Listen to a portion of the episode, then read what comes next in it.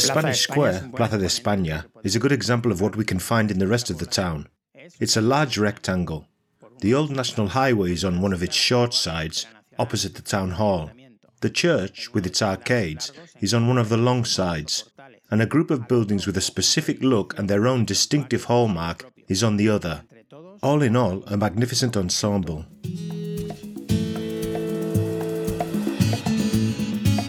Tourism in Villamesias.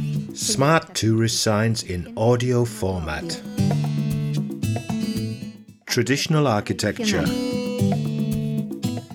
On the other side of the road and the surrounding routes, we also find interesting buildings that will awaken our curiosity. This square is a meeting point, a place for gatherings, for celebrations, a multi purpose space where everything is close at hand. It's an ideal place to begin to get to know Villamesias. From here, we can go to any cardinal point and find various places of interest that will definitely capture our attention. The Inquisition House, the Jewish Quarter, the walking routes. Some of its constructions stand out for their brightness and colour, others for the stone they are made of. Dos edificaciones como la de la familia Martín Moraño Two buildings such as the Martin Moraño family one or the bourgeois home of Doña Aguida Ramos in the square are clear examples of the fact that in the general structure of a house, the facade becomes an essential element in expressing the character of its occupants and their power, with components that are defining, balconies, bay windows, which become parts that are in themselves able to define a wealthy comfortable, middle class family. The town is fairly well preserved and retains enough memories of its history for it to be worthy of a stroll through its streets, which are rather wide and quite straight by the standards of other by towns.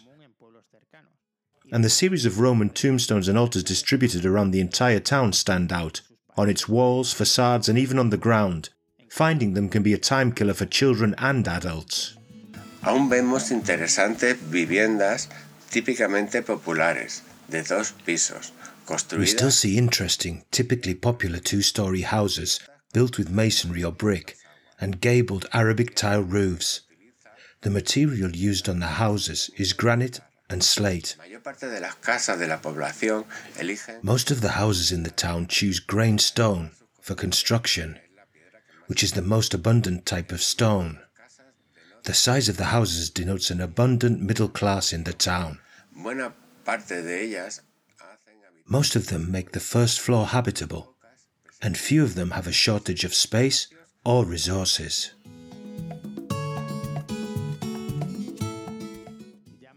The care taken in the location of some of the buildings is striking.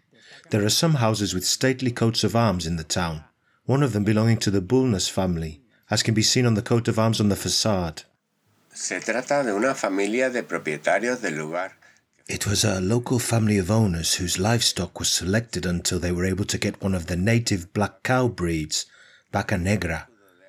The first coat of arms of the Bulnes family was granted on the 25th of April, 1610. It's said that they come from the mountains of Asturias and Leon, and they moved to Extremadura from there where they founded the Casa Solariega.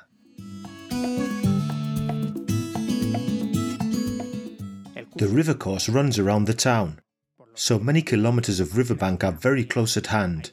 There are two mills, but many more points of interest will appear on our route. The river is always inviting for walks and for sighting amphibians and bird watching, and keep a lookout for animals, both domestic and wild ones, and the abundant wild plants on the riverbanks. Depending on the time of year, it will show some aspects or others, but it will always be a pleasure for most of our senses.